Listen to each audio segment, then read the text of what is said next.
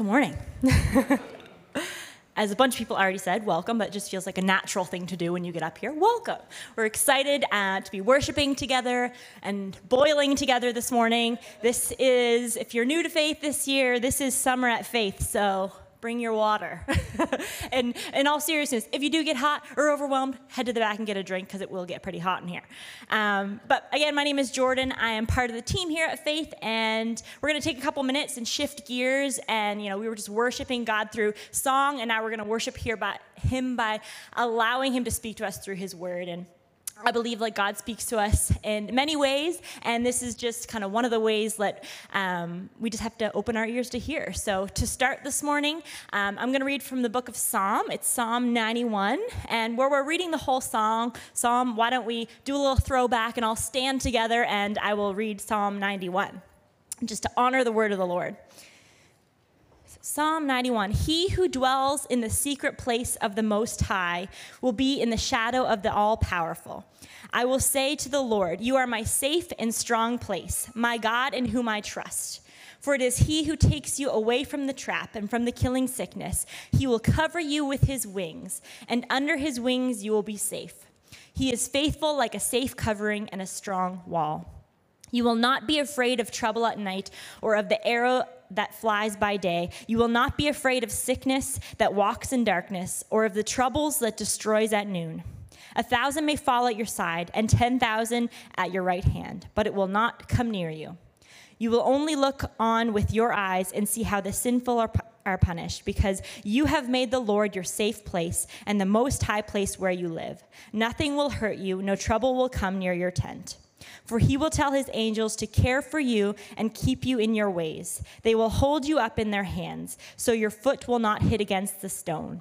You will walk upon the lion and the snake. You will crush under your feet the young lion and that snake. Because he has loved me, I will bring him out of trouble. I will set him in a safe place on high because he has known my name. He will call upon me and I will answer him. I will be with him in trouble. I will take him out of trouble and honor him.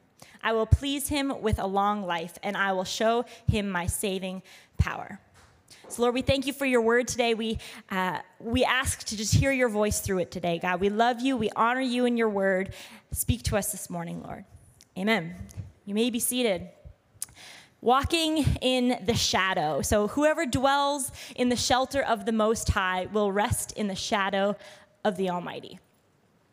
That's kind of what I want to focus on today. And we've been having some pretty incredible weather the last couple of weeks. And if you're like me, when the good weather comes, you feel this, this this feeling of you have to take advantage of it. Like you, you can't sit inside when the weather is nice. We only get it every once in a while, so you've got to get out there. So, shockingly, over the last couple of weeks, um, our weather has fallen on a weekend and not just like the typical midweek Wednesday when you can't do anything. So, we had the long weekend, every single day was nice. So, this past long weekend, I had a crew I was rolling with, and every day we set out to just seize the day. So, we started out with Friday night, and we went to a patio to get the last little rays of sunshine after our work days. And then Saturday, we went to the beach, we went to Crystal Crescent. Side note, 10 out of 10 would not recommend going to a public beach on the Saturday of a long weekend. so, after spending about an hour in gridlock in our car trying to get into the beach, we finally had the later part of the afternoon to enjoy the sun and we soaked up some sun. So then Sunday came, and we weren't quite done yet. So Sunday we were like, not going to a public beach. so we went, we went sailing on Sunday, and we were on the open water, open skies. It was beautiful. And then finally Sunday came around, and towards the end of that day, one of my friends, you see her pulling her coat up over her head. She was kind of done with the sun. At that point, she was like, I need a little bit of shelter from this sun.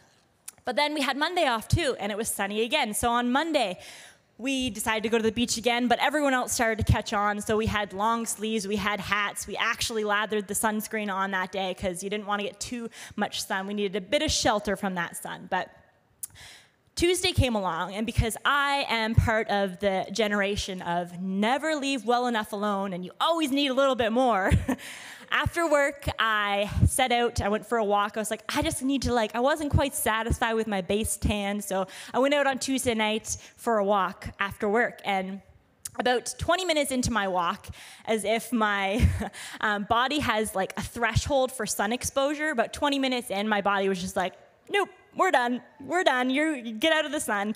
And I became really uncomfortable, super hot, and I just needed to find shade.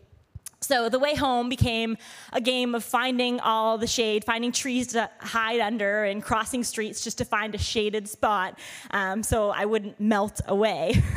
and then, as I was doing that on my walk home, came the reminder of the verse I had heard time and time again he who dwells in the shelter of the Most High will rest in the shadow of the Almighty. So, as, as I was finding rest in the shadow of the trees, I was reminded of that verse finding shelter in the shadows. So, I want to talk this morning about finding shelter in rest and rest.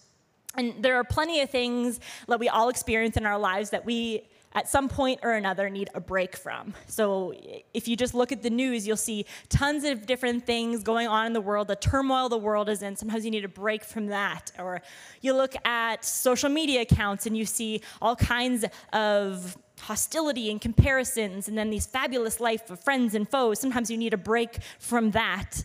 And show up to work every day and you have a list of tasks that seems uncompletable. Sometimes you need a break from that, or you wake up in the morning every morning to the cry of mom at 5 a.m., way too soon, or you go to bed at night and you, are thinking about your mom who is older and she's living alone and wondering if she's okay. There's always something, whether it be physically or mentally, you need a break from, a rest from. So we all get to that point where we need it, but I want to present us with a way this morning that we can find rest. It's not necessarily like plunking yourself on a beach somewhere at an all inclusive resort and finding a week of rest, but an ongoing state or ongoing state of rest. So these pressures, you know, this life stuff, it can feel just like I was feeling on Tuesday, that stifling hot afternoon in the sun, and they can be relentless. Uh, this psalm reminds us, especially in the hard stuff, that we never walk alone. You know, God whispers truth to us, and He's confident and He's steadfast, and He calls us to walk in my shadow, to come close to me, to journey by my side. So, when you're resting in His shadow, we'll never experience the fullness of the heat of this life. And he says, Walk in my shadow. You know, he doesn't say, Come, stay a while, then go back and do your own thing. But he says, Come, continually walk in my shadow. He actually uses the word dwell. And the dwell, by definition, means to take up permanent residence. His word says, It is when we dwell in his presence that we find rest. In his shadow, he shelters us from pain, and in his shadow comes that rest, that peace, that calm. The, all those things rise up when we are sheltered in his shadow. So, what does that look like? Okay, we get that now. Shelter in the shadow, that's great. But how do we take up permanent residence in his shadow? So, today I have three little points, um, like a tidy little sermon of how you can take up rest. And the first one is acknowledge him. In acknowledging him, we find rest. In declaring his glory and his goodness, we find rest. God's names and his titles, a lot of which are outlined in Psalm 91, it reveals a lot about God's character. There's different versions of, of Psalm 91, of course, but in some of them it says Most High, which means supreme authority above all other. And then it says Almighty, which is the most powerful and some versions use yahweh which is you know he's outside this physical realm. He's not realm. He's not bound by time or space or matter. And this is important because it helps us understand how we come to God and find rest because we find rest only when we acknowledge who God is you know, the names we have here for God acknowledge his bigness and his greatness and his how high his purposes are and that they're above all of ours. And when we acknowledge who God is, it shifts our perspective. And we serve a God who invites us, he invites you and he invites me to draw near to him so that we can experience rest in the midst of life being hard or overwhelming or you're experiencing turmoil and it's exhausting. It's, it's a promise that we see here, but it's also a promise that we see Jesus proclaim in the New Testament in Matthew 11, 28 to 29, when he says, Come away with me, all you who are weary and burdened, and I will give you rest. Take my yoke upon you and learn from me, for I am gentle and humble in heart, and you will find rest for your souls. For my yoke is easy and my burden is light. So, the first way to get away in God's presence and find rest is to acknowledge Him. The second way is to get away with Him. Jesus says, Come away with me. And in this passage, in this particular passage in Matthew that we just read, Jesus is asking the people, Are you tired? Are you worn out? And just for a little bit of context, Jesus would have been talking in this time to ancient Jews. And their answer to that question, Are you tired and are you worn out? would have been a resounding yes. Yes, we are. And I know a lot of us today feel, Yes, you wouldn't even have to think about it. I'm exhausted. These people in this time had been working tirelessly to try to fulfill a law, or the law. And in this time, there was hundreds and hundreds of laws that the Jewish people were required to follow. On top of those hundreds of laws, the religious professionals of the time, so the Pharisees and the Sadducees, added a little extra flair to each of those laws, making them a little bit harder to follow. The crazy part is not even that these religious professionals were able to keep up all of these laws. They were so crazy and just so numerous, you couldn't keep up. So now, you know, we have laws in our society that I think most of us would probably agree they're kind of easy to follow. and, you know, sometimes we test our limits with the laws, like when you're driving past a cop, how fast can I be going before they'll actually pull me over uh, around the, the speed limit? And I remember growing up, and you had rules in your classroom, laws, and, and when I'd go to like vacation Bible school or any camp, they'd have those rules, and they try to make them fun and easy to follow. And I can still remember chanting them back to my leaders. So, like the common ones were stay in the zone, so don't go out of the little box. Um, keep your hands and your feet to yourself. And then the common one, the best one, was you must have fun and you had to yell that back to them. So we all know how to follow rules. Those ones are easy to follow. But when there's more than 500 of them, that is a tall order. So these people in this time were considered to be not right with God. Um, they were disconnected, trying to earn that connection back through obeying these laws. But these people were unsettled in their soul. They couldn't get it right, and they were disconnected with God. So, what happens when you're disconnected with God is that your, your soul becomes anxious and you're trying to um, keep up an unsustainable pace. And it's God who sets the pace of our souls so it is sustainable, but and God brings peace to a soul. So when these people were disconnected from God, they didn't have that. So he says to them, Are you tired? Come to me. Come towards me. Get away with me. Come rest in my shadow. Come walk with me. Watch me do it. And don't leave. Don't come for a while, get a tutorial, and go do your own thing. No, watch how I do it and continue on doing in my shadow. And then the second part of this, um, what Jesus says, he says, My yoke is easy. And religious leaders of this time would also often use yoke as a reference in their teaching as well, the yoke of the law. And it had been thousands of years that the Jewish people were under this law, and it, and it really crippled them. Then Jesus comes and declares, I too have a yoke, but it's completely different. It's fundamentally different than the yoke that you're used to hearing about. It's easy, it's light, it's, it's not burden, burdensome, it is helpful, not hurting. It's consistent and it's attainable, and it's lighter than the one that the world expects us to uphold. In the literal sense, for anyone who doesn't know, a yoke uh, is a bar or frame that is attached to the heads of two animals uh, or the necks of two animals so that they can pull a heavy load. So it's a very it's a very heavy piece of equipment, which in itself is burdensome, but it was designed to limit the animal's movement so that they would, you know, be walking in the same direction and dispersing the load evenly. So, what would often happen in this time um, is a farmer would yoke a huge, strong, beautiful beast up to a younger, weaker, inexperienced animal. So if you used a yoke, basically the work of two could be done, or the work of, yes, the work of two could be done. No, wait. The work.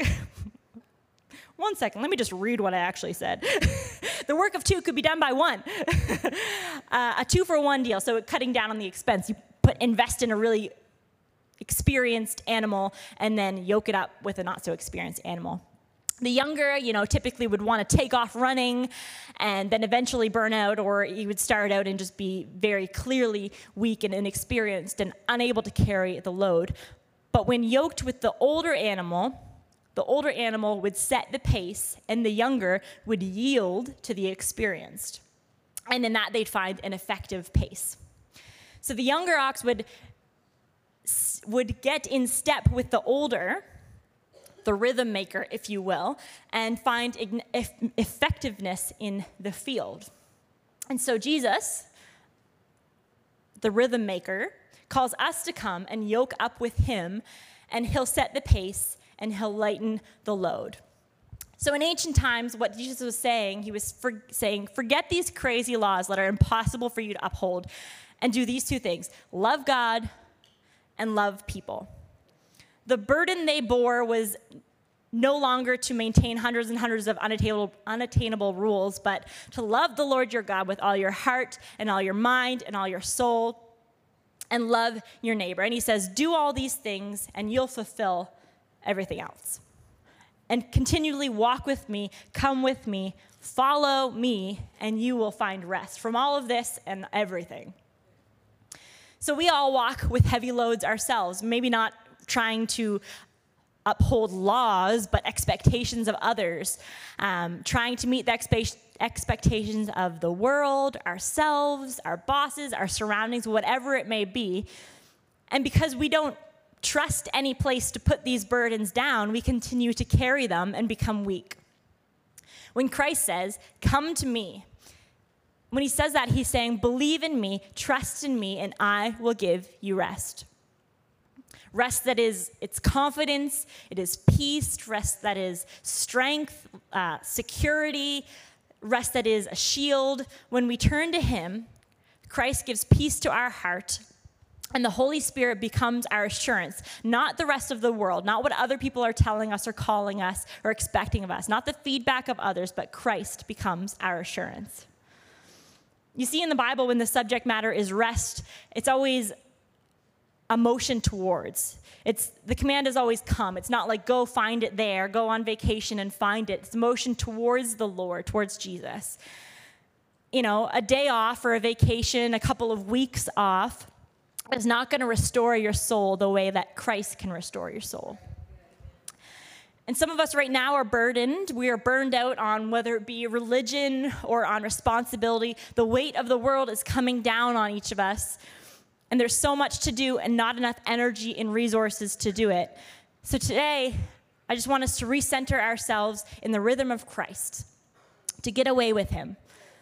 I want to read that passage from Matthew 11 again from the message version just because I think it's beautifully put. It says, Are you tired, worn out, burned out on religion? Come to me, get away with me, and you'll recover your life. I'll show you how to take a real rest. Walk with me and work with me. Watch how I do it. Learn the unforced rhythms of grace. I won't lay anything heavy or ill fitting on you. Keep company with me, and you'll learn to live freely and lightly. We need to learn the unforced rhythms of grace. So, how do we get away in the presence of the Lord and find rest? One, we acknowledge Him. Two, we get away with Him. And three, we sit down. The key to all of this is not to see rest as something we do when we're overwhelmed or tired or worn out or done a specific task.